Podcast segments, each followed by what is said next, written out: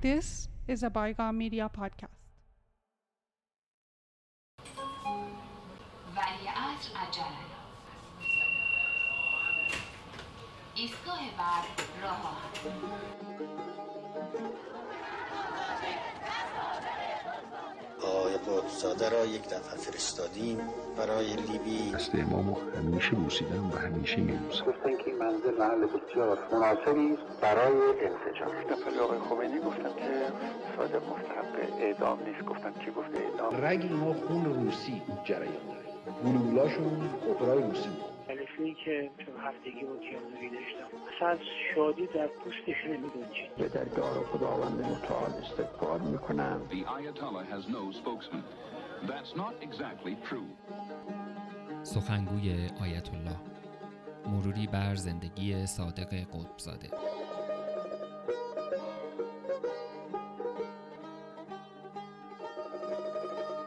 سلام. من محمود عزیمایی هستم اینجا تورنتوست و شما به اپیزود چهاردهم از فصل دوم پادکست رادیو دست نوشته ها با عنوان سخنگوی آیت الله گوش می‌دهید.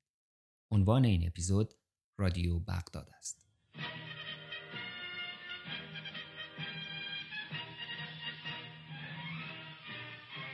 اینجا بغداد است صدای جمهوری عراق.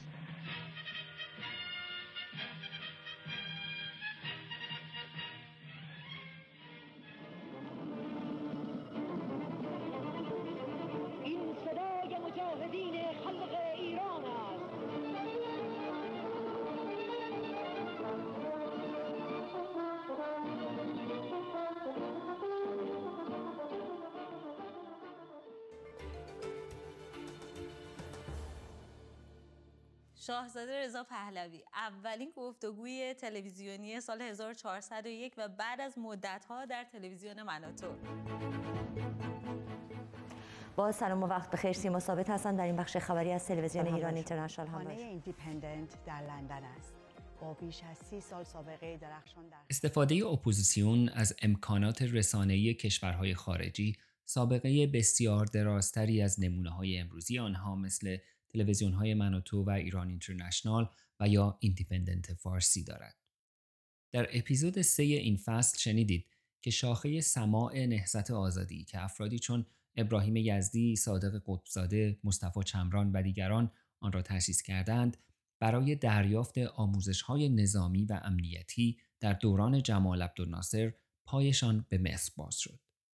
در آن اپیزود از قول ابراهیم یزدی شنیدید که در آخرین سالی که این گروه در مصر بود یعنی 1966 روابط این گروه با مصر رو به تیرگی گذاشت که دلایل آن را یزدی اینگونه شهر داده بود.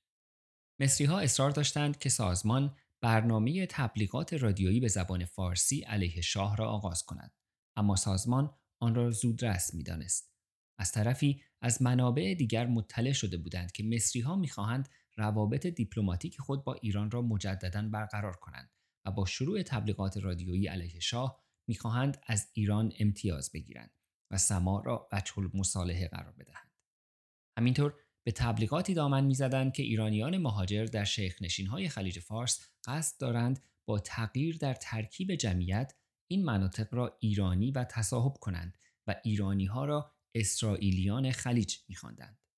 دلیل سوم ابراهیم یزدی را محمد توسلی هم در مصاحبه‌ای گفته بود. مصری از دوستان ما انتظاری داشتن که در راستای منافع ملی ما نبود. اونها انتظار داشتن که دوستان ما در صوت عرب باشند و بحث خلیج عربی رو جا بندازن که این در راستای منافع ملی ما نبود. موسی موسوی اصفهانی هم در گفتگو با تاریخ شفاهی دانشگاه هاروارد این ماجرا را توضیح داده است. عبدالناصر حاضر بود که آزادی خواهانی که در اروپا هستند اونها رو در قاهره جمع بکنه و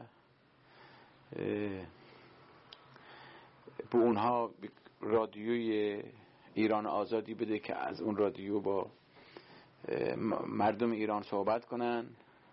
به همین منظور من به اروپا سفر کردم.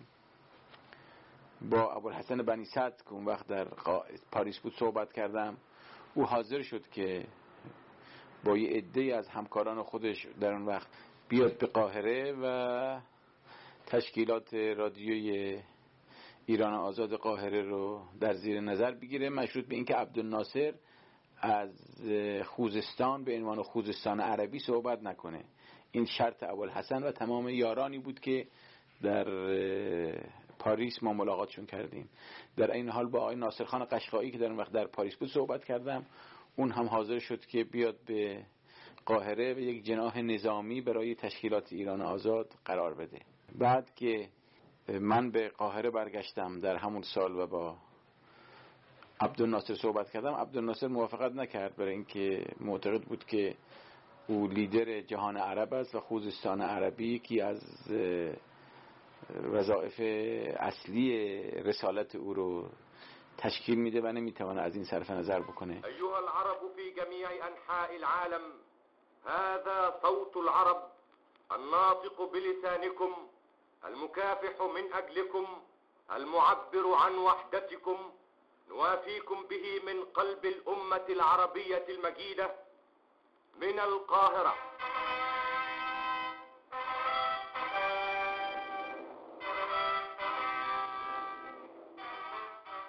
بنی صدر هم در مصاحبه با تاریخ شفاهی دانشگاه هاروارد به این پیشنهاد جمال عبدالناصر و شرایط او اشاره کرده است. یک ایرانی در اونجا بود کار می‌کرد در رادیو مصر. مثلا متصدی و بخش فارسیش بود. این رو فرستادن در خارجه. از جمله آمد با ما صحبت کرد که بیایم اون یه شرایط هم داشت که برای استفاده از رادیو بغداد رادیو مصر بود. اون شرایط هم ما نپذیرفتیم اصلا بدون اون شرایط هم حاضر نبودیم. شرایطش این بود که کنترل کنم برنامه های ما رو حرفایی که می‌زنیم. و کاملا تابع دستگاه اداری رژیم مصر باشیم و در امور سیاست بین المللی نظرات اون دولت رعایت کنیم و از این قبیل مطالب. و خب ما هم برای اون خنددار بود که قرار باشه انسان اینجور خود رو تابع بکنه که خب علاوه تابع امریکا شده بود دیگه ما چه داشتیم با او؟ بستیزیم و خود به تبعیت یه دولت دیگه ای بنابراین بیمعنی بود. لیبی هم به مخالفان شاه پیشنهاد راه اندازی رادیوی فارسی داده بود. وقتی در مصر در لیبی کودتا شد و این رژیم ادعا کرد که اسلامی است. البته امیدهای جدیدی برای مسلمان جماعت پیدا شد که مثلا بلکه از لیبی استفاده کنند خب خیلی فشار بود که مثلا تماس گرفته بشود و و از امکانات دولت لیبی استفاده کنه در تیر ماه 1347 با کودتای حسن البکر حزب بحث در عراق به قدرت رسید. مناسبات رژیم شاهنشاهی ایران با رژیم بحث عراق به سرعت تیره شد و جنگ رادیویی بین دو کشور آغاز شد. هر دو کشور از امواج رادیو برای تبلیغات علیه یکدیگر استفاده می‌کردند. ایران به حمایت از کردهای ناراضی عراق برآمد و امکانات فراوانی در اختیار مصطفی بارزانی گذاشت و بغداد هم چندین ساعت برنامه رادیویی روزانه در اختیار گروه های مختلف ایرانی قرار داد. همه برنامه های بخش فارسی رادیو بغداد زیر نظر مأموری امنیتی به نام عبدالامیر قاسم اداره می شدند. تقریبا به همه گروه ها سهمی از این برنامه رادیویی داده شده بود. این دوران همزمان بود با اقامت تیمسار تیمور بختیار مؤسس ساواک که بعد از اختلاف با شاه در عراق پناه گرفته بود. بختیار برنامه رادیویی جبهه آزادی بخش ایران را اداره می کرد.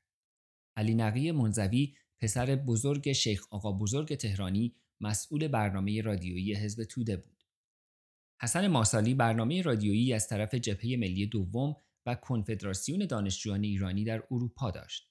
از آن طرف محمود پناهیان از بازماندگان پیشوری و حزب دموکرات برای جدایی طلبان آذربایجان برنامه پخش می‌کرد. موسا موسوی اصفهانی هم برنامه جمهوری خواهان ایران را اداره می‌کرد.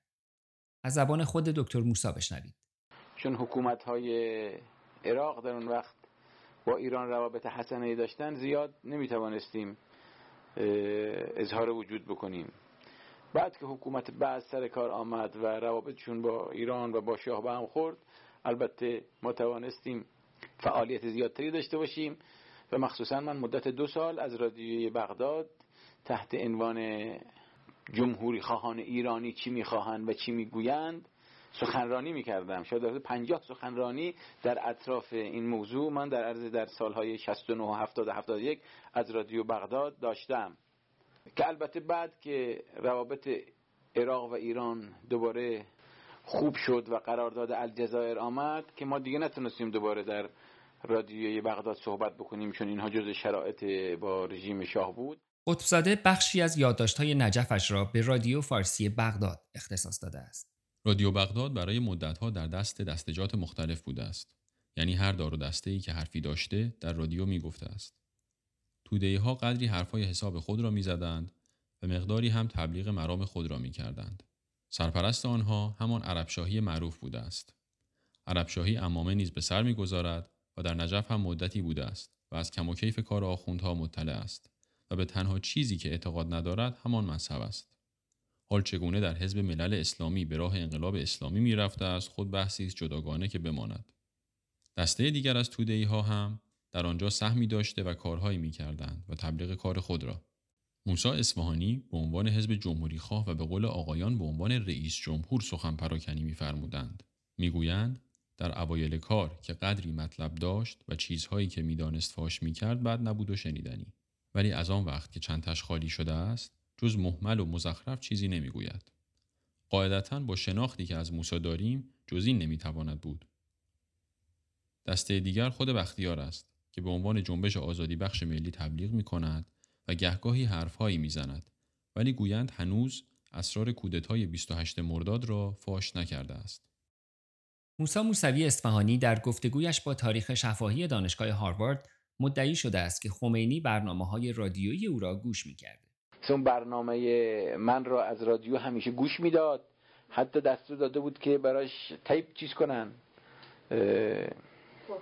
برای چون اون ساعتی که برنامه من پخش می‌شد خودش می‌رفت به حرم نماز دستور داده بود که براش چیز کنن که بشنوه پر کنن یعنی نوار بگیرن ازش که بشنوه رادیو میهن پرستان هم از بخش فارسی رادیو بغداد پخش می‌شد.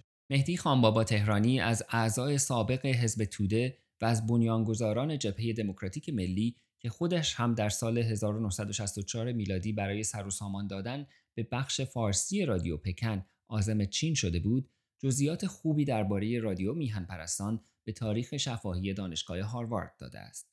رادیو میهن پرستان یه رادیوی به اصطلاح جمعی بود که چیریکا توش بودن و جبهه ملی خاورمیانه بود. ماتریال کنفدراسیون هم میخوندن. البته یه مجمعی بود اون موقع در بغداد که این آدم که برای دست میارم اونجا جمع بودن. عبدالرحمن قاسملو بود که اینجا پاریس بود اونجا بود با من در تماس بود. حسن ماسادی بود و خسرو پارسا بود و از حضورتون کامیز روستا بود و چند تا بچه های دیگه بودن و از چیریکای فدای خلق بودن سه چهار نفر. بعد هم بین مجاهدین انشاب شد. این پیکار بعد که اسمون پیکار بعدها گذاشتن پیکار اول مجاهدین بودن. همین روحانی و تراب و اینا آمدن بیرون. که اینها معاملهشون نشد با اینا یه دوره ای رفتن دعواشون شد که این رو در واقع عمدتا بچه های خاور میانه و چیریکا اداره می‌کردن آیت الله خمینی سه سال قبل از کودتای حزب بحث وارد عراق شده بود.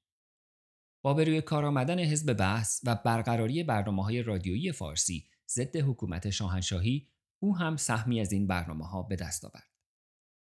از محسن کدیور بشنوید که روی این موضوع مطالعات مفصلی کرده است. آقای خمینی که سه سال قبل از کودتای بعثی وارد عراق شده بود با فصل تازه منازعات ایران و عراق صاحب یک برنامه رادیویی شد و به مدت حدود هفت سال که حالا دقیقا میگم کی تموم میشه محمود دعایی که متولد 1120 و متوفای ماه قبل 1401 هست تحت نظارت کامل سید مصطفی خمینی فرزند ارشد آقای خمینی برنامه روزانه در معرفی آراء روحانیت مبارز در رادیو فارسی عراق اجرا می‌کنه مدت این برنامه در چهار سال نخست روزی حدود 20 دقیقه بوده و با عنوان برنامه نهزت روحانیت در ایران پخش می شده. این برنامه یکی از برنامه هایی بوده که وزارت استخبارات یعنی وزارت اطلاعات به اصطلاح استخبارات رژیم بعثی عراق به مخالفان رژیم شاهنشاه ایران اختصاص داده بود. این محمود دعایی که الان نماینده است و رئیس اطلاعات مصطفی رو گذاشت که رئیس برنامه نهزت روحانیت خمینی بشه در رادیو فارسی بغداد و رادیو نهزت روحانیت اداره می‌کرد و حرفای خمینی رو می‌خوند. محمود دعایی هوادار و سمپات سازمان مجاهدین بود که به استناد کتاب خاطراتش رسما به عضویت رسمی این سازمان هم در میآید و همه پسنداز نقدی خود و یک سوم سهمش از پول فروش خانه پدریش در یزد را هم به سازمان میبخشد. حتی گفته می شود سعید محسن از رهبران سازمان مجاهدین خلق وقتی این موضوع را میشنود گریه می کند و می‌گوید ما لایق این پولها نیستیم و این مسئولیت ما را سنگین تر می کند. دعایی هیچ وقت نتوانسته بود خمینی را راضی کند که پیامی به دفاع از این سازمان منتشر کند. در کتاب خاطراتش گفته که حتی یک بار سر این موضوع سه ماه با خمینی قهر کرده بوده است.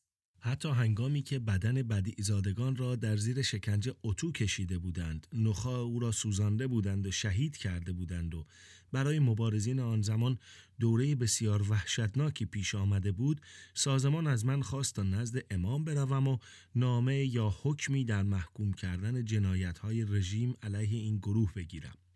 یک شب نزد امام رفتم و حدود یک ساعت با شور و هیجان صحبت کردم و در نهایت بغز گلویم را گرفت و پنج دقیقه با صدای بلند گریه کردم و نتوانستم جلوی خودم را بگیرم.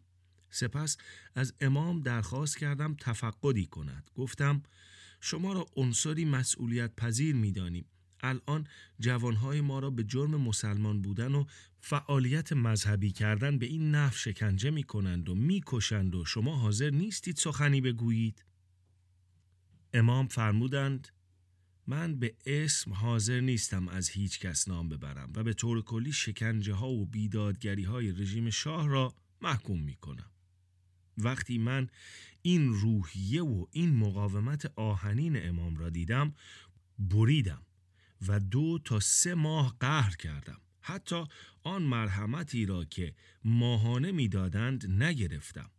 البته بعد از سه ماه خدمتشان رفتم و عذرخواهی کردم و امام هم با بزرگواری پذیرفتند.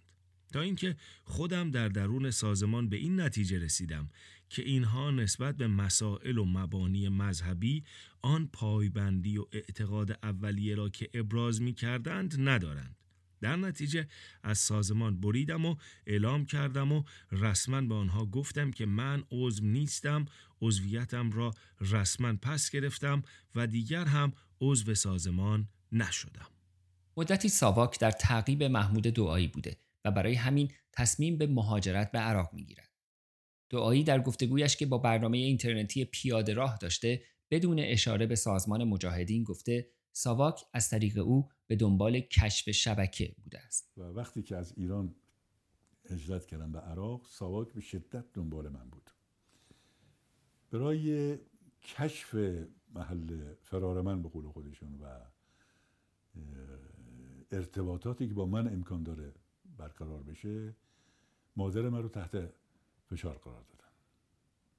حتی معروف بود اون چهره معروف بازجوی ساواک. یک ماه رفته بود کرمان نزدیکی منزل ما. جایی گرفته بود و شبها می‌رفت پشت بام خونه ای ما که مادرم اونجا سکونت داشت میکروفون انداخت که ارتباطات مادر ما آمد رفت ها اینا رو ضبط کنه که رد از ما پیدا کنند. چون دنبال شبکه بودند. دعایی در همین مصاحبه اشاره می کند که مصطفی خمینی ایده برنامه رادیویی روحانیت مبارز را به او می دهد. اولا من خیلی به ایشون ارادت داشتم. و ایشون هم خیلی به من لطف داشت. در بهرهگیری از موج رادیویی در عراق ایشون پیشنهاد داد. یعنی در واقع من امر ایشون اطاعت کردم. افتتاح رادیو عراق.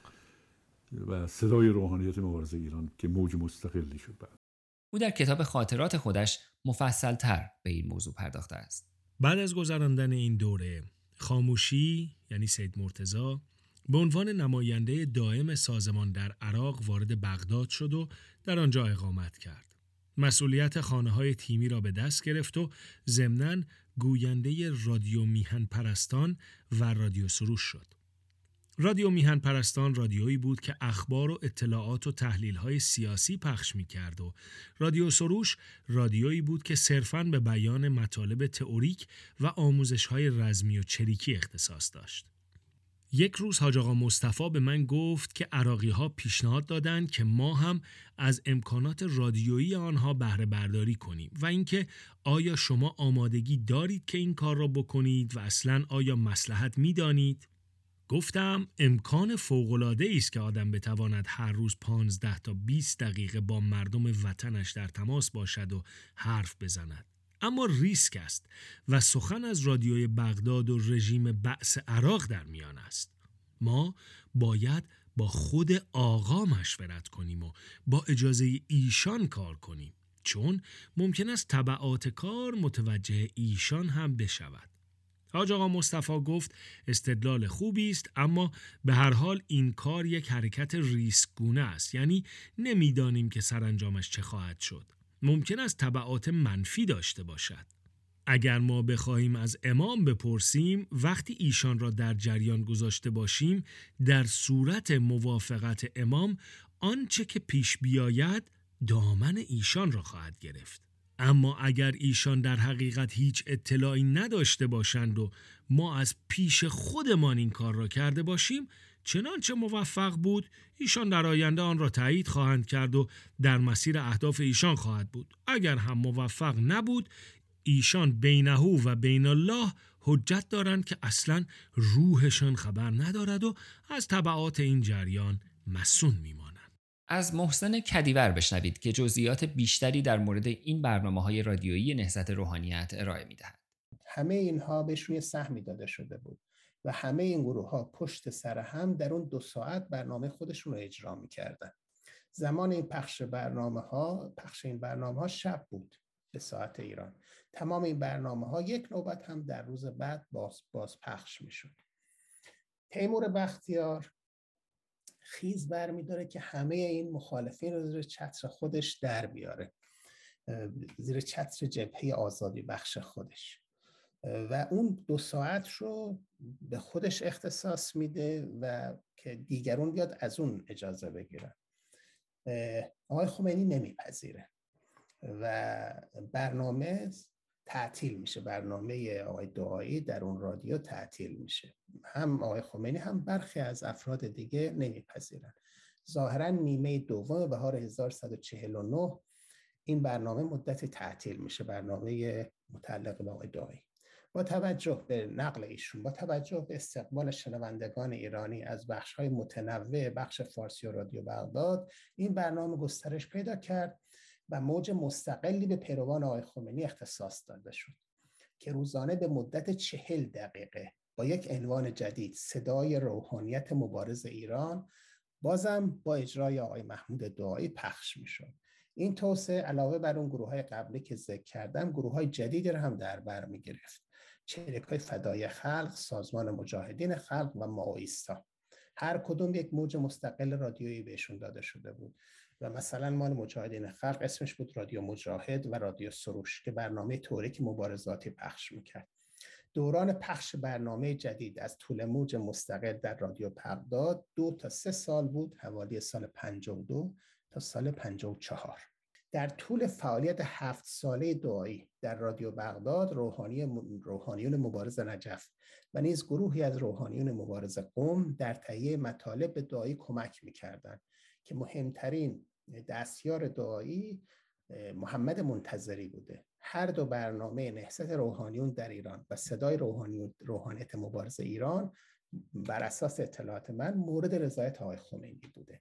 محور این دو برنامه عبارت بوده از گزارش ها و اخبار مبارزات داخل و خارج کشور تاریخ مبارزات از 15 خرداد 1142 نقل اعلامی ها، بیانی ها و سخنرانی های مبارزاتی، زندگی نامه مبارز، مبارزان شهید و بالاخره درس های حکومت اسلامی یا ولایت فقیه و سخنرانی های آقای خمینی علل خصوص سخنرانی های ایشون علیه تاجگذاری و جشن های 2500 ساله. بنی صدر به تاریخ شفاهی دانشگاه هاروارد گفته بود که دعایی ماهی 50 دینار از دولت عراق برای اجرای این برنامه می گرفته است. همین آقای دعایی ماه 50 دینار عراقی هم می‌گرفت از دولت عراق و در اون بر... رادیو برنامه اجرا می‌کرد خیلی های دیگر هم می‌کرد قدساده در یادداشتهایش از طلبه جوانی به نام سید حمزه نام می‌برد که گوینده برنامه نهزت روحانیت در رادیو فارسی بغداد بوده است. سید حمزه جوانی صمیمی و فعال که کار رادیو را هم او می کند. یعنی در پشت بوق بغداد داد و فریاد می کند که انشالله مفید فایده باشد. قطبزاده در جای دیگری می نویسد دسته دیگر هم این سید حمزه است که برنامه روحانیت را اجرا می کند و حرفایش را از پشت رادیو می زند.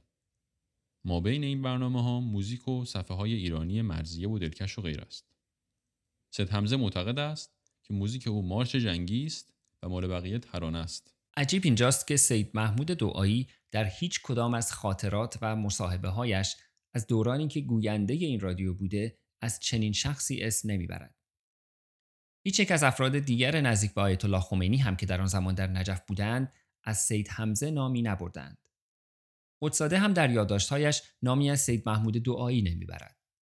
از محسن کدیور پرسیدم آیا در تحقیقاتش به نام طلبه جوانی به نام سید حمزه که او هم مجری این برنامه رادیویی بوده باشد برخورد کرده است کدیور معتقد است سید حمزه باید نام مستعار محمود دعایی باشد. دقیقا خود سید محمود دعایی بدون تردید یعنی اسم مستعار اون باید باشه. چون هم جوانه هم کاملا زیر نظر سید مصطفی خمینی کار می‌کنه هم صدای آقای خمینی در رادیو بغداد فقط آقای دعایی بوده. از طرفی موسوی موسوی به تاریخ شفاهی دانشگاه هاروارد گفته است که در مقطعی رابطه مصطفی خمینی با دعایی خراب می شود.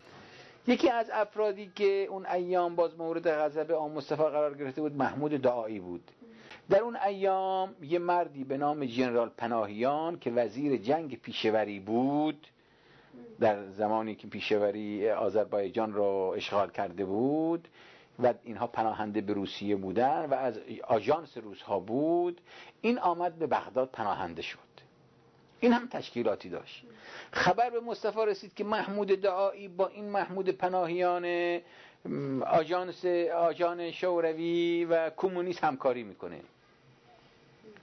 لذا محمود دعایی رو بیرون کرد از نهزت روحانیت رادیو و از خانه پدر تردش کرد. این شد که مصطفی رو بیرون کرد. البته بعد این آمد به مصطفی هی تقاضای ملاقات می‌کرد و خونه خمینی هم که راهش رو محمود رو.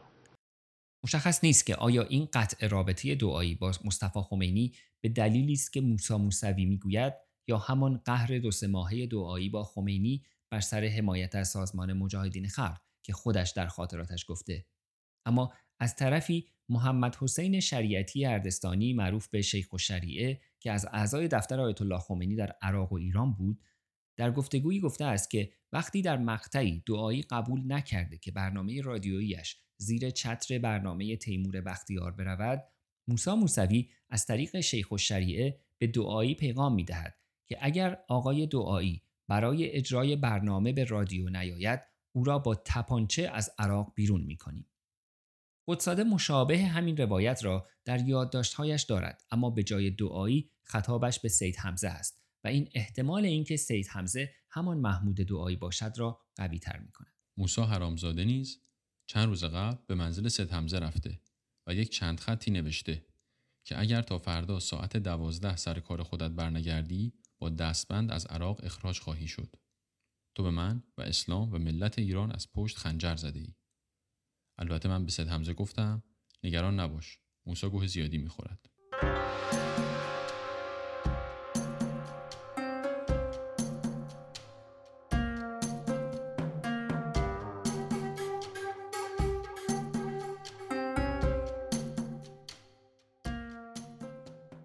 مهدی خان بابا تهرانی علاوه بر محمود دعایی و محمد منتظری از مهدی کروبی هم به عنوان کسی که در اداره رادیو نهضت روحانیت نقش داشته نام می‌برد. یه رادیویی هم بخش یادتون باشه ما روحانیت مبارز که این رادیو رو همین محمود دایی که الان مدیر اطلاعات همه کار تبلیغات رژیمه و این مهدی کروبی.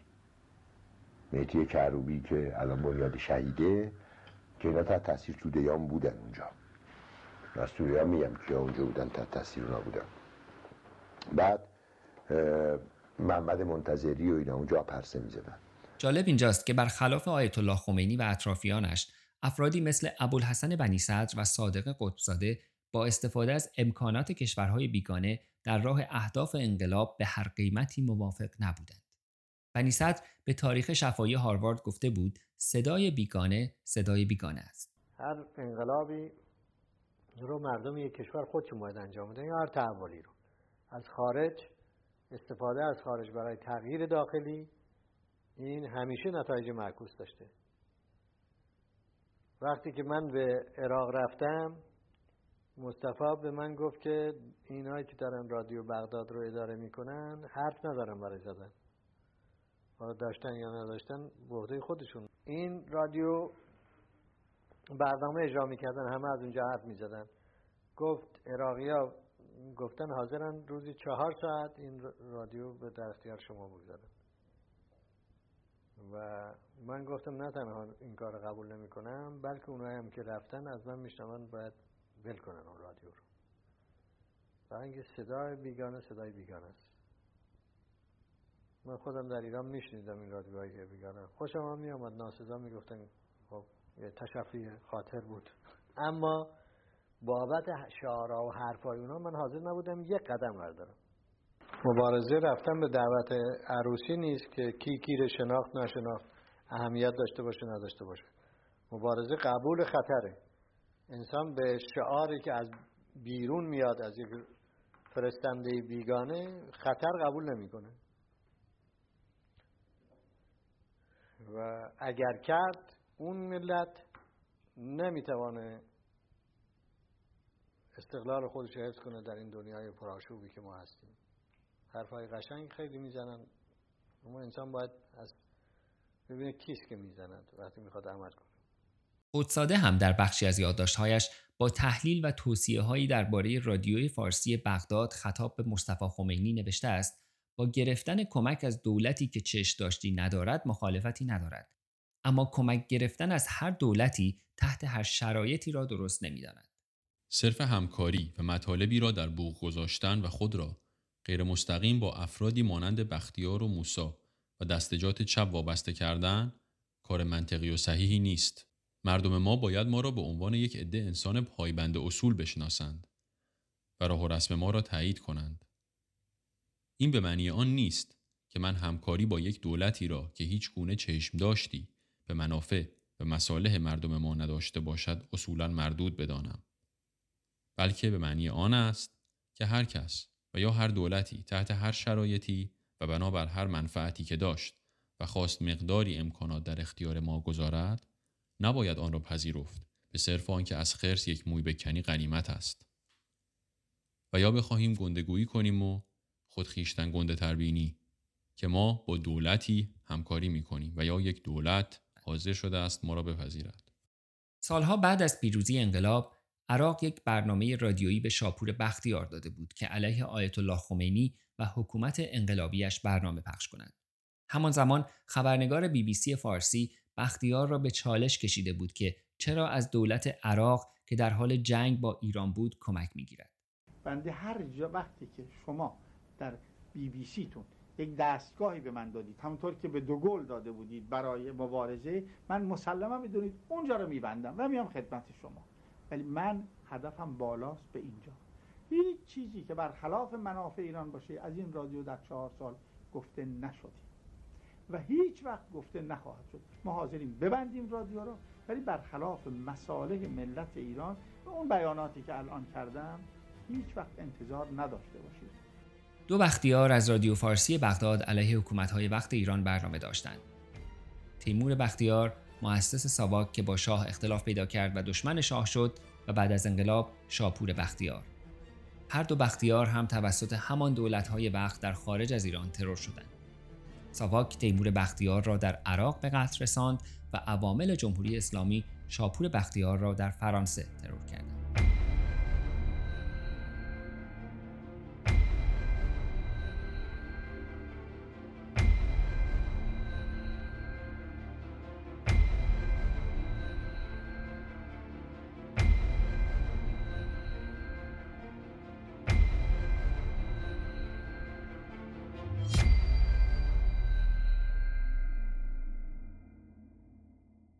از یادداشت‌های قدسزاده و همینطور نامه هایی که به ابراهیم یزدی و دیگران نوشته مشخص است که دل خوشی از موسا موسوی نداشته است. موسا تقریبا رسما اداره رادیو را به گفته آقا سید حمزه به عهده می‌گیرد. به نظر من این کار به تحریک آقا مصطفی بوده که با موسا روابط نزدیکی دارد. امید موسا آن بوده که خودش را از یک طرف و آقا سید حمزه را از طرف دیگر و احیانا بنا به برداشتی که من کردم جبهه دومی ها هم از طرف دیگر برنامه رادیو بغداد را هدایت و اداره کنند. باز هم بنا به برداشتی که من داشتم آقا مصطفی نقشکش اصلی این برنامه بوده. منتها نقشه اصلی به هم خورده است چون سید حمزه از ترس توده ها که او را متهم به سازش با بختیار و موسا نکنند و از طرف دیگر نظرش نسبت به موسا به علت مذاکراتش با متحری در مکه به کلی از بد بدتر شده و او را بنا به گفته متحری ننگ جامعه روحانیت می شناسد. با توجه به این مسائل از رفتن به کار همگام با تودهی ها خودداری کرده است. این عمل از یک طرف آقا مصطفی را نزد موسا سنگ روی یخ کرده است. از محسن کدیور از تحقیقاتش در مورد شخصیت موسا موسوی پرسیدم. موسا موسوی نوه آقا سید ابوالحسن اصفهانی بوده که به گفته محمود دعایی اون فردی بدنام تو گیومه این عین عبارت دعایی در موردش به باور مصطفی خمینی نابغه شیطان صفت. یعنی هم به هوشش اشاره می‌کنه هم به شیطان صفتی. بنا به یافتای تحقیق خودم بین سالهای 31 تا 43 می‌تونیم بگیم این فرد با تعبیر آقای خمینی روحانی درباری رژیم شاه بوده.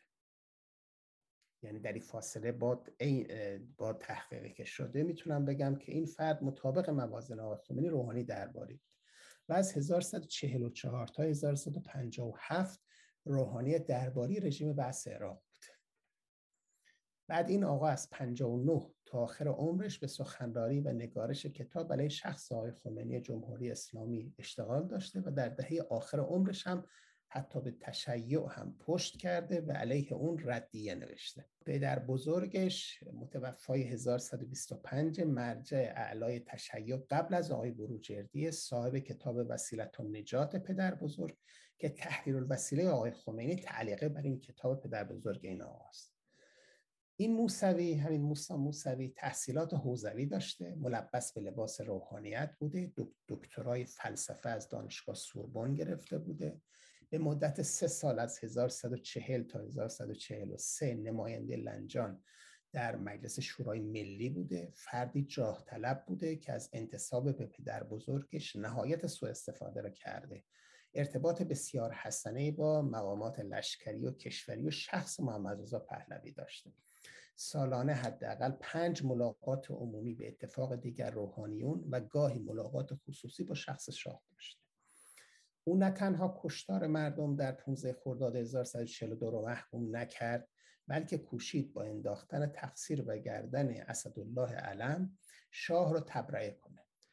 موسوی حتی بعد از کشتار 15 خرداد تشرف علنی به محضر اعلیحضرت همایونی را ترک نکرد.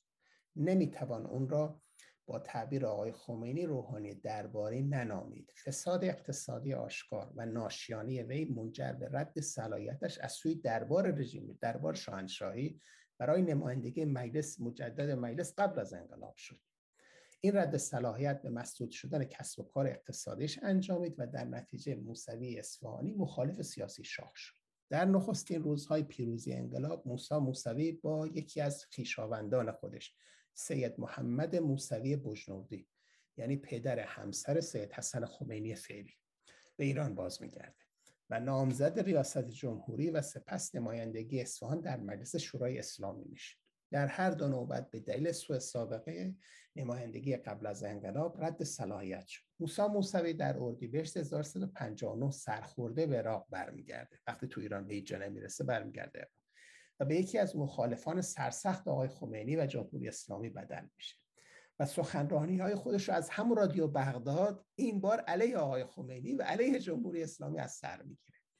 بعد از مدتی با صدام هم آبش به یک جو نرفت و برای اقامت دائم روانه کالیفرنیای آمریکا شد. در سال 1362 یکی از 400 شرکت کننده کنگره علمای مسلمان به دعوت صدام برای صلح با جمهوری اسلامی بود. موسا موسوی در زمان اقامتش در آمریکا چندین کتاب به فارسی و عربی علیه انقلاب ایران همسو با محافظ کاران نیوکان از یک سو و علیه تشیع همسو با سلفی های وهابی سعودی از سوی دیگر در لس آنجلس منتشر کرد. وی ظاهرا در سال 1175 در کالیفرنیا از دنیا رفته. برنامه های ضد رژیم سلطنتی رادیو فارسی بغداد در داخل ایران شنونده های فراوانی داشته است. آنقدر که مصطفی خمینی به فکر آن میافتد که درسهای حکومت اسلامی پدرش را از این رادیو به گوش مردم داخل ایران برساند. دعایی تصریح می‌کنه تو کتاب خاطراتش که مأموران امنیتی بخش فارسی رادیو بغداد اجازه پخش این مباحث را در برنامه وی یعنی برنامه دعایی که اسمش بود نهزت روحانیت در ایران ندادن چه به صورت پخش درسا با صدای آقای خمینی چه قرائت متن ویراسه درس های چاپ نجف با صدای دعایی اما مصطفی خمینی مایل بود به هر قیمتی درس های پدرش از رادیو بغداد این درس ها پخش بشه. چرا که معتقد بود که این درس ها در ایران باید به گوش قاطبه مردم برسه. علا رقم پخش سخنرانی های قوم و نجف آقای خمینی با صدای خود ایشون.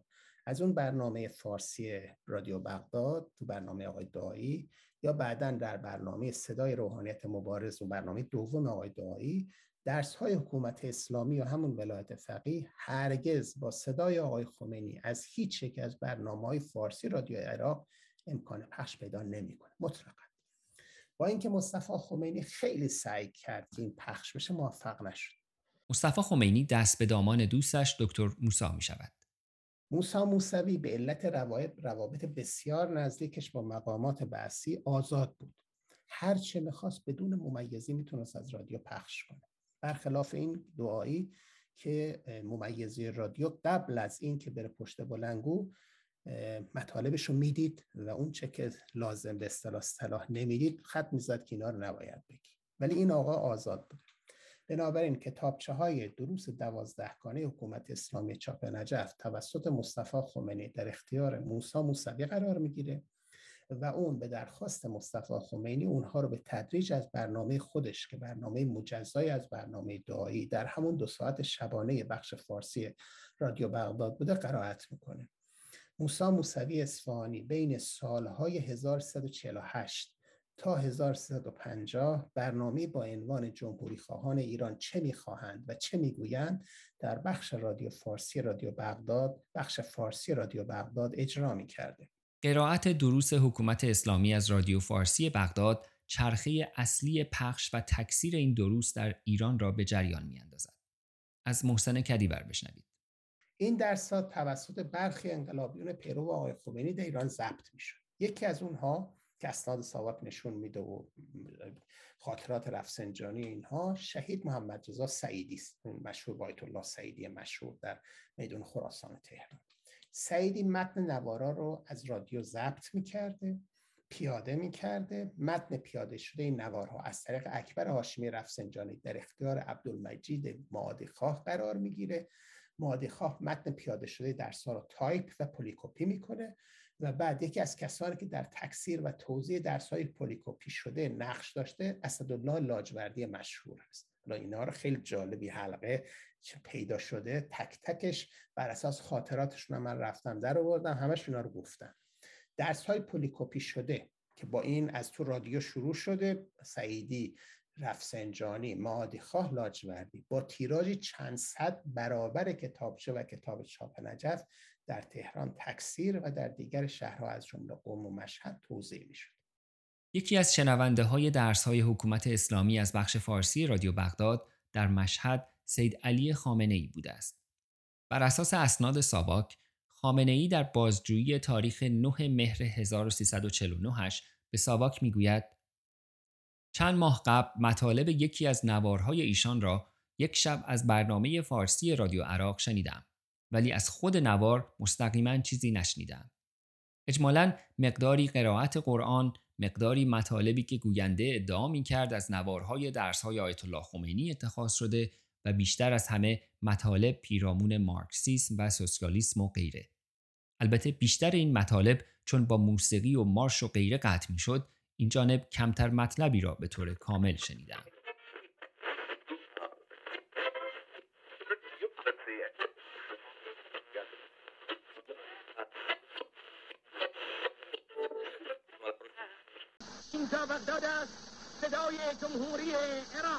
اما داستان هاشمی رفسنجانی درباره این برنامه های رادیویی جالب تر است. هاشمی تحت تأثیر این برنامه ها در اواخر مهر 1350 نامه‌ای برای خمینی می نویسد. در بخشی از این نامه آمده است آخرین سخنرانی آن جناب که از طریق رادیو بغداد و نوارها و نشریه ها به اطلاع اکثریت مردم می رسد بسیار بجا و فوق مفید و موثر بود. اگرچه بعضی روحانی نماها را ناراحت کرده و احیانا ممکن است عکس نشان دهند. ولی مجموعا حاوی حقایق و واقعیت هایی بود که فاش کردن آنها از طریق یک مرجع بزرگ و اتهام ناپذیر برای مبری نمودن اسلام از آلودگی ها حقا لازم و به طور اصولی خیلی مفید است. خداوند به شما عمر بیشتر و توفیقات عالی در راه نشان دادن راه و روش اسلام صحیح عنایت فرماید. هاشمی این نامه را به آدرس صندوق پستی صادق قدسزاده در پاریس میفرستد تا از طریق او برای خمینی به نجف ارسال شود. قافل از اینکه صندوق پستی قدسزاده زیر نظر ساواک بوده و همین نامه باعث دستگیری رفسنجانی می شود. خود هاشمی در گفتگویی این ماجرا را اینطور تعریف کرده است.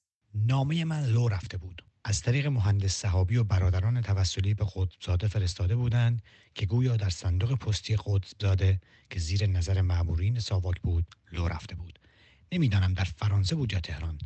به آنها رسیده بودند. نامه امضا نداشت. ظاهرا خود ساواک حد زده بود که من نوشتم که مرا گرفتند. فکر می کنم هفت ماه در زندان بودم. احتمالا یک سال محکوم شده بودم و بعدها تبرئه شدم. آیا اکبر هاشمی بله. شما بازداشت هستی. چرا؟ باشه بیارید بعدم بهتون میگه پس اجازه بدید تلفنی به منزل اطلاع بدم که نگران نباشه بسیار خوب. فقط یک دقیقه. زود باش.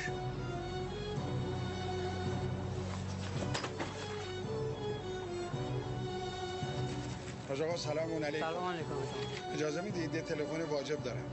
بله بفرمایید.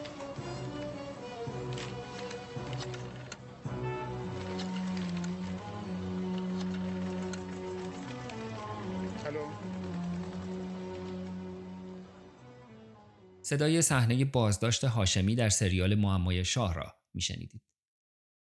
هاشمی در گفتگوی دیگری توضیحات بیشتری در این باره داده است.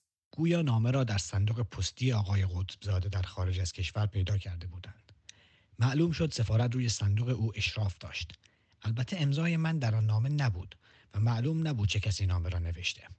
ولی ساواک از خط و مزامین نامه حد زده بود که نامه کار من می باشد. من هیچگاه نپذیرفتم که نامه را من نوشتم. از آن به بعد مطالب را به طرق دیگری به ایشان میرساندیم. در گزارش ساواک که تصویر آن را در حساب اینستاگرام رادیو دست نوشته ها می توانید ببینید آمده است. محترمانان به عرض میرساند به طوری که استهزار دارند اخیرا نمایندگی فرانسه موفق شده است که از نامه های صادق قطبزاده عضو فعال به اصطلاح ملی سوم که دارای عقاید افراطی مذهبی است فتوکپی تهیه و به مرکز ارسال دارد که فتوکپی این نامه ها حاکی از یک سری فعالیت های زیرزمینی مخرب توسط عوامل جبهه مذکور و افراطیون مذهبی در فرانسه، لبنان و آمریکا است. در این گزارش به مبالغ مالی که توسط افراد مختلف به حساب صادق قدساده واریز شده هم اشاره شده. مثلا حواله 3000 مارکی مهندس صحابی از طریق دکتر کارگوشا و یک چک 100 پوندی که به حساب قدساده در بانکی در آخن آلمان غربی واریز شده بوده است.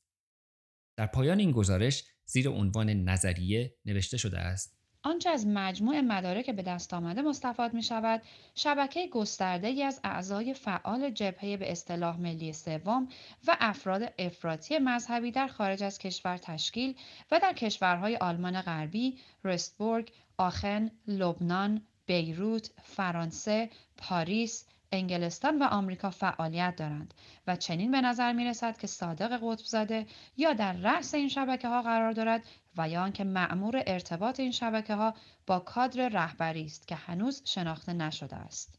در همین نامه هاشمی به خمینی تذکری هم در مورد رابطه مصطفی خمینی با موسی موسوی می دهد. مطلب مهمی که از مدتی پیش در صدد تذکر آن بودم این است که طبق اطلاعات موثق واصله آیت الله زاده حجت الاسلام و المسلمین حاج آقا مصطفی در پاره مسائل مهم به آقای سید موسا موسوی اصفهانی اعتماد و همکاری دارند. مطلب قطعی است. این شخص با سوابق خود و قرائنی دیگر به هیچ وجه نمی‌تواند مورد اعتماد باشد. و در ادامه جزئیات برخوردی که با او در آبادان داشته را شرح می‌دهد.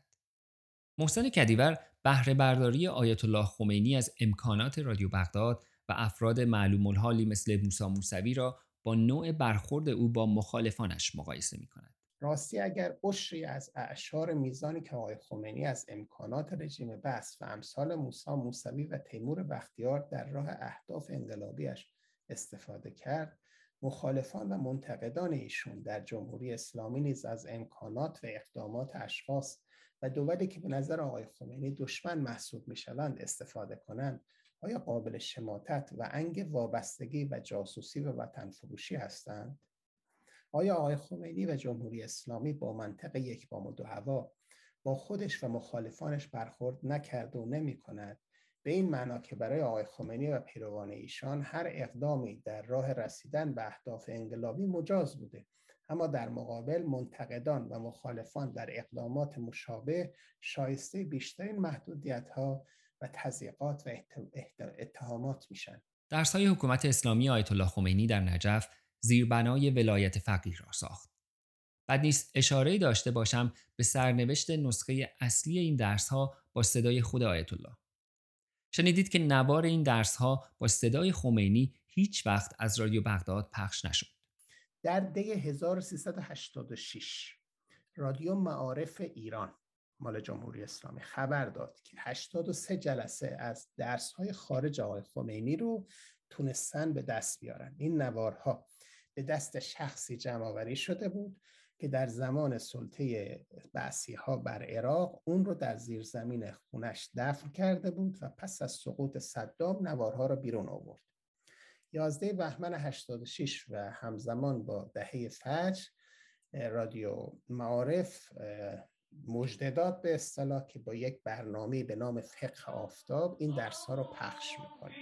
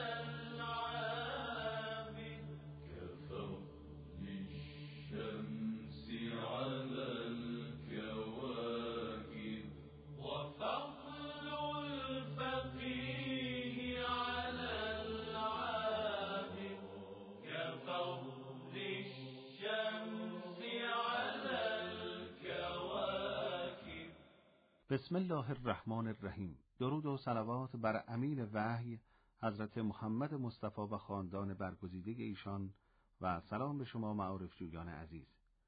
از رادیو معارف با برنامه فقه آفتاب سلسله درس های خارج فقه بحث ولایت فقیه در خدمت شماییم. در اردیبهشت 89 مدیر رادیو معارف از پخش مباحث ولایت فقیه آقای خمینی خبر داد. که بعد گفت کیفیت فنی مجموعه اصلاح شده و در 13 جلسه پخش میشه. خب 13 جلسه هم نادرسته. البته هیچ وقت 13 جلسه که هیچی. 12 جلسه هم هیچی. 11 جلسه به شکل سانسور شده پخش شد. و من تاریخ هر جلسهش رو هم پیدا کردم که کی از رادیو ایران پخش شده. و اون بحثاش که خب خیلی مهم بوده اینها اومدن مثلا صلاح نبوده که بعد از سی چهل سال عینا پخش بشه اونها رو حذف کرد یکی از مهمترین بخش های سانسور شده این درس ها همان بحثی است که خمینی درباره به قول خودش آخوندهای درباری دارد و هاشمی رفسنجانی هم در نامه اش از همین قسمت خیلی استقبال کرده بود. خمینی بر اساس احادیث و روایات استدلال می کند در مورد این جور آخوندها غیبت و حتی تهمت مجاز می شود. اول نسخه پخش شده از رادیو معارف را بشنوید. یا امثال ذالک یا فرض کنید چهار کلمه هم آمده اینجا یا جای دیگه خونده و رفته اینها هم که وضعیت اسلام را به هم زدن و می‌زنند و کدار می‌کنند اینها در این روایت هست که از دینتون به اینها بترسید. بترسید از دینتون از این افراد اینا دین را از بین می‌برن. که جایز است غیبتشون در یک روایتی در بعضی از الان یادم نیست که تهمت هم به اونها این تهمتی که از گناهان کبیره است در یه همچین مواردی گاهی وقتا جایز میشه گاهی وقتا واجب میشه. باید خودتون برای امانت مجهز امین حالا همین قسمت را از نسخه نوارهای اصلی نجف بشنوید. این تهمتی که از گناهان کبیره است در یه همچین مواردی گاهی وقتا جایز میشه گاهی وقتا واجب میشه که این آخوند اگر آبروی داشته باشه ساقط بشه در جمعیت. اگر این ساقط نشد در جمعیت امام زمان رو ساقط می‌کنن اسلام را ساقط می‌کنن اینا باید ساقطش کرد اینا جوانهای ما باید امامش رو بردارن. من نمی‌دونم مرزن این جوانهای ما در ایران. اینا امامه اینا باید بردارن. نمیگم بکشنه قابل کشتن نیست. امامش رو بردارن توی کوچه ها. چرا مردن این جوانهای ما؟ ما که بودیم اینجور نبود. امثال اینایی که به اسلام اینجور لطمه ها دارن وارد می‌کنن به اسم فقها اسلام به اسم علمای اسلام دارن اینطور مصدرها در جوامع ما ایجاد می‌کنن. اینها را مردم موظفن. این جوانهای غیور ما موظفن که اینها را کتکشون لازم نیست خیلی بزنن لکه خب امامه را بردارن اینا معمم بیان توی مردم اینها را امامشون را بردارن نگذارن بیا این لباس شریف هست نباید تنه حد باشه. جالب اینجاست که روح الله و مصطفی خمینی برای انتشار این درس ها از موسی موسوی اصفهانی روحانی که تمام مشخصاتی که آیت الله خمینی درباره این به اصطلاح روحانی نماها ذکر می کند را داراست استفاده می کنند. محسن کدیور تحقیق مفصلی روی این موضوع انجام داده است که در مقاله‌ای تحت عنوان تهمت در حکومت اسلامی منتشر شده است. برای اینکه ببینید در طول چهل و اند سال گذشته نظام جمهوری اسلامی چگونه از این نظریه نسبتا ساده برای تخریب مخالفانش بهره برداری کرده است توصیه می کنم مستند بهتان برای حفظ نظام از حسین باستانی را ببینید این تهمتی که از گناهان کبیره است در یه همچین مواردی گاهی وقتا جایز میشه گاهی وقتا واجب میشه که این آخوند اگر آبروی داشته باشه ساقط بشه در جمعیت برای حفظ اسلام و برای حفظ نفوس مسلمین واجب است. دروغ گفتن هم واجب است خمر واجب است.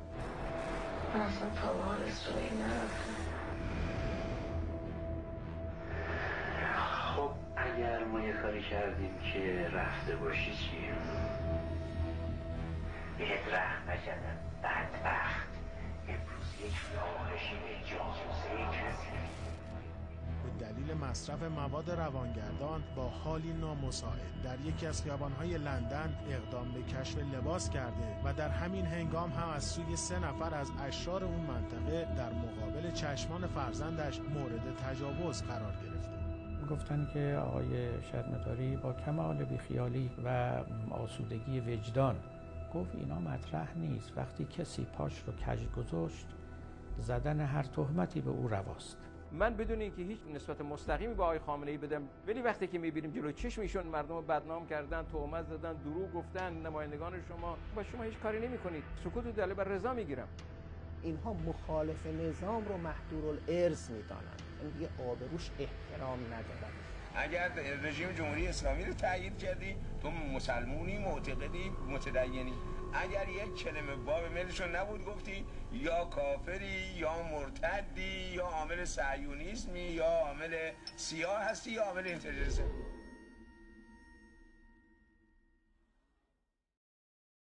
محسن کدیور معتقد است که اولین ترجمه های حکومت اسلامی آیت الله خمینی به انگلیسی توسط CIA منتشر شده است. می‌دونید که اولین باری که این کتاب به های اروپایی ترجمه شده ترجمه CIA هست.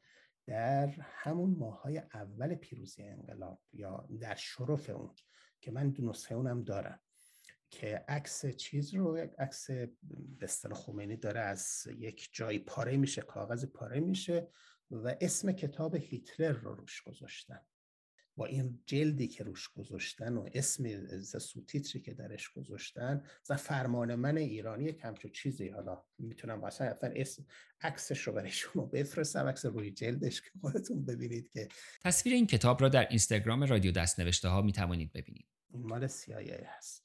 این اولین زبان انگلیسی که من دارم این بعد حامد الگار این رو خودش ترجمه می‌کنه. این خب اون خیلی ترجمه وفاداری است به متن و اینها. ولی من از ترجمه فرانسه حالا کلش یا جزش هیچ اطلاعی ندارم و بعیدم می‌دونم که شد ترجمه شده باشه. قدساده در یادداشتهایش اشاره‌ای کرده است به انتشار نشریه‌ای به عنوان نهزت روحانیت. درباره نشریه‌ای که می‌خواستند منتشر کنند نظر موافقی نداشتم و آن را کار بیهوده‌ای می‌دانستم. و اینکه صدای روحانیت به گوش جهانیان برسد نیز فلان در بازار مسکرها دادن است. اگر قرار است صدای روحانیت به چهار صفحه مطلب خلاصه و در هر سه ماه منتشر شود چه بهتر که این صدا در نیاید که سفره ننداخته بوی مشک می‌دهد. نسخه کامل ضرب المثلی که قدسزاده در یادداشتهایش سانسور کرده و به جای یک کلمهش نقطه چین گذاشته گوز در بازار مسکرها دادن است که اشاره به کار بی اهمیت و بیفایده کردن دارد.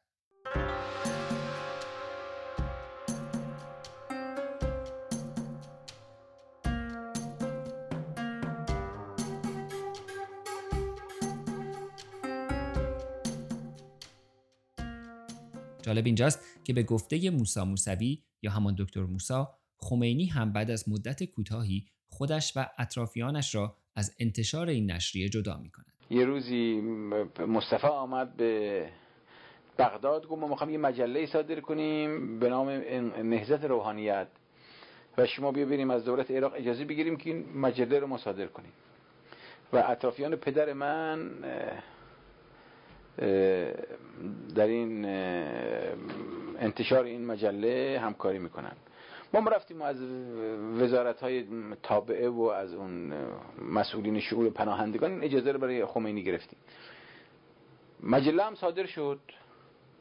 بعد دو هفته گذشت دیدم یه روزی شیخی از کروبی شیخ حسن کروبی برادر این مهدی کروبی که الان رئیس اون شده. آمد گفت آقای خمینی شما رو می‌خواد. رفتم اونجا. گفت که این روزنامه رو که شما آمدید به عنوان نهضت روحانیت اجازه گرفتید این اسمش می‌خوام عوض کنید. گفتم اسمش چرا عوض کنیم؟ گفت برای اینکه من رهبر روحانیت هستم و این مثل اینکه مجله منه من نمی‌خوام مجله داشته باشم. گفتم اولا یه برنامه هست در رادیو بغداد که من خودم برات درست کردم به عنوان نهضت روحانیت و این سیدی دعایی هر روز میره اونجا از قبل شما صحبت بکنه پس اون چی میگه؟ چی ما؟ گفت اون حواس. حرف تو حواس. اما این نوشته میشه. این نوشته غیر از حرف تو حواس. گفتم که دوم اینه که مصطفی آمد به من صحبت کرد. لابد با شما قبلا صحبت کرده بود. گفت حالا مصطفی به من نگفته بود صحبت کم کرده. به هر حال اسمش عوض کنید. گفتم حالا من اسمش حاضر نیستم عوض کنم. برای اینکه این رفتیم زحمت کشیدیم. مجله اسم در آمده اسمش. و دوبار منتشر شده. این عیب اصلا. مونگهی دوباره بیار به دولت بگو که اسمش بخوان عوض کنن. آخر میگه شما بچه هستی؟ گفت نه آقا من رهبر روحانیتم. گفتم من غیر از شما هستن دیگران. شما تنها نیستید. شما بی خود میگه من هستم. غیر هم البته سیاه شد و فلان از حرف گرفته شد. گفت به هر صورت که عوض نکنید من میگم که بچه ها رفقای ما همکاری نکنن. گفتم نکنن دیگران همکاری می‌کنن. و اما ببینیم رادیو فارسی بغداد چه عاقبتی پیدا کرد. از نصرت الله امینی فعال سیاسی ملیگرا که زمانی ریاست بازرسی نخست وزیری در زمان دکتر محمد مصدق را هم به عهده داشت بشنوید. شاه رفت به الجزایر و با همین صدام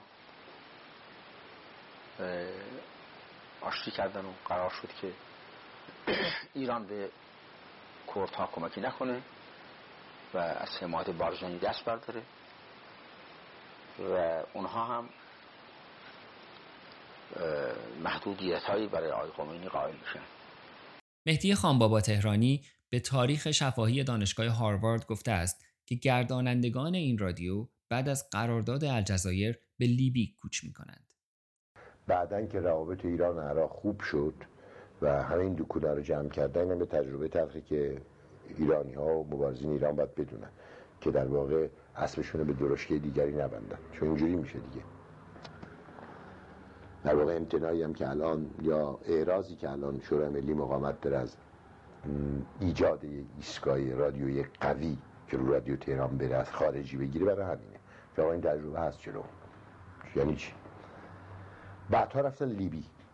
بعدا رفتن لیبی چون اشرف دهقانی هم آمد بیرون فراریش دادن و که برای من بود فرانکفورت و که اونجا هم دستگیر شده و این ماجرای دیگه داره که نه در حوصله این بحث هست یا نه.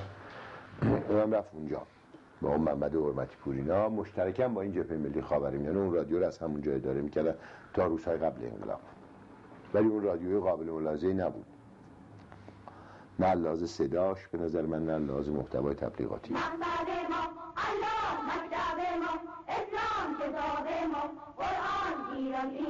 ایمان رها کرد دیوان الله اکبر. خمینی رهبر او جان بشنده از خواب غفلت ما را رهانده از خواب غفلت ما را رهانده برخیز از جا ملت عالی گردان همت دنیا شد در غیرت ایران یک سر. غیرت بر شهدا رحمت الله اکبر.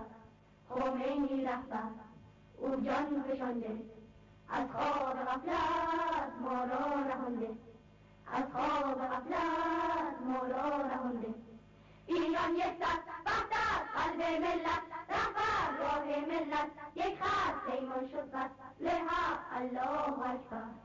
خمینی رهبر. او جان فشانده. از خواب غفلت ما را رهانده. از خواب غفلت ما را رهانده.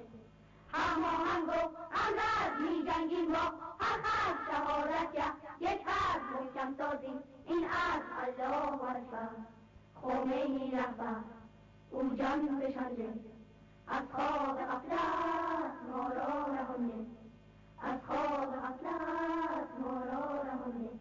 سرودی که شنیدید مربوط به اجرای یک گروه کر دانش آموزی در اوایل انقلاب بود که متاسفانه اطلاعات دقیقتری از شاعر و آهنگساز آن به دست نیاوردم. اگر شما اطلاعاتی دارید لطفاً با من در میان بگذارید.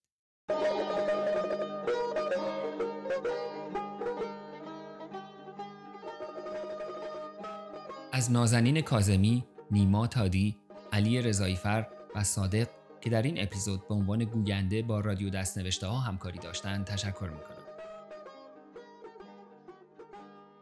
در اپیزود قبل در نقل یادداشت‌های صادق قطبزاده کلمه حیز انتفاع به اشتباه حیز انتفاع تلفظ شده بود که بسیاری از شنوندگان آن را به روش‌های مختلف تذکر دادند. از همه شما ممنونم بابت دقت نظرتان. متوجه اشتباه شده بودم اما چون متاسفانه فرصت ضبط مجدد وجود نداشت تصمیم گرفتم آن را به همان صورت منتشر کنم. اما همچنان از اینکه اشتباهات این پادکست را به من اطلاع دهید ممنون خواهم شد. من تلاش کردم با محمود دعایی که اخیرا فوت کرد تماس بگیرم که متاسفانه موفق نشدم. وقتی با صادق تب و تبایی صحبت می کردم از او خواهش کردم که کمک کند که با روی باز هم قبول کرد. یه شخص دیگه ای که من خیلی مایلم باش صحبت کنم و راه ارتباطی باش ندارم آقای محمود دعایی روزنامه بله. اطلاعات هست شما بله. ایشون حاضر میشه با یه نفر که خارج از ایران صحبت کنه بستگی بداره که من بهش بگم قطعا اگه اینطور باشه بله اگه مطمئنم ولی آیا شما حاضرید که این لطف در حق من بکنید؟ بله من میگم من دلیلی نمیدم که نکنم این کارو. منتها چی می‌خواید ازش بپرسیم اطلاعاتی من می‌خوام نه من می‌خوام خاطراتش رو از آخه در یکی دو تا من نوشته که ازشون خوندم اشاره هایی می‌کنه به خاطراتی از زمانی که قدساده در نجف بود می‌رفته و ایشون هم نجف بوده. بله.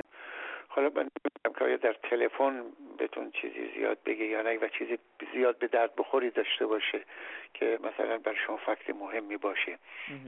فکر نمی کنم نمی‌دانم. پرسید و قبول نکرد یا هیچ وقت نپرسید.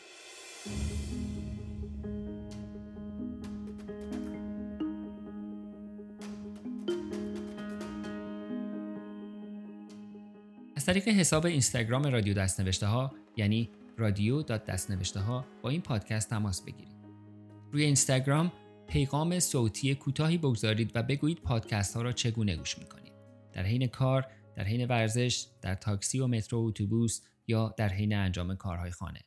این نظرات با صدای خود شما در اپیزودهای بعدی منتشر خواهد شد تا اپیزود بعدی پادکست های رادیو دستنوشته ها را می توانید در همه اپلیکیشن های استاندارد پادکست مثل اپل پادکست، گوگل پادکست، Castbox، اسپاتیفای و همینطور SoundCloud و تلگرام دنبال کنید.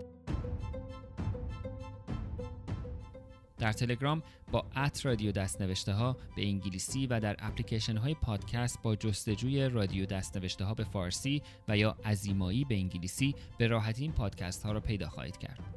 اگر خارج از ایران زندگی می کنید و مایلید با حمایت مالی از رادیو دستنوشته ها به استقلال و بقای این پادکست کمک کنید سری به سایت gofundme.com دستنوشته ها بزنید که در آن می توانید از جزئیات کمک های دریافت شده و نظرات حمایت کنندگان هم با خبر شوید می توانید در توییتر با ات دست نوشته ها اخبار این پادکست را دنبال کنید و سوال ها و موضوع های پیشنهادیتان را با من در میان بگذارید. برای دیدن عکس ها و ویدیوهای مربوط به هر اپیزود هم اینستاگرام رادیو دست نوشته ها را دنبال کنید. آدرس وبسایت رادیو دست نوشته ها که همه این اطلاعات را یک جا در اختیار شما می‌گذارد رادیو.دستنوشته است.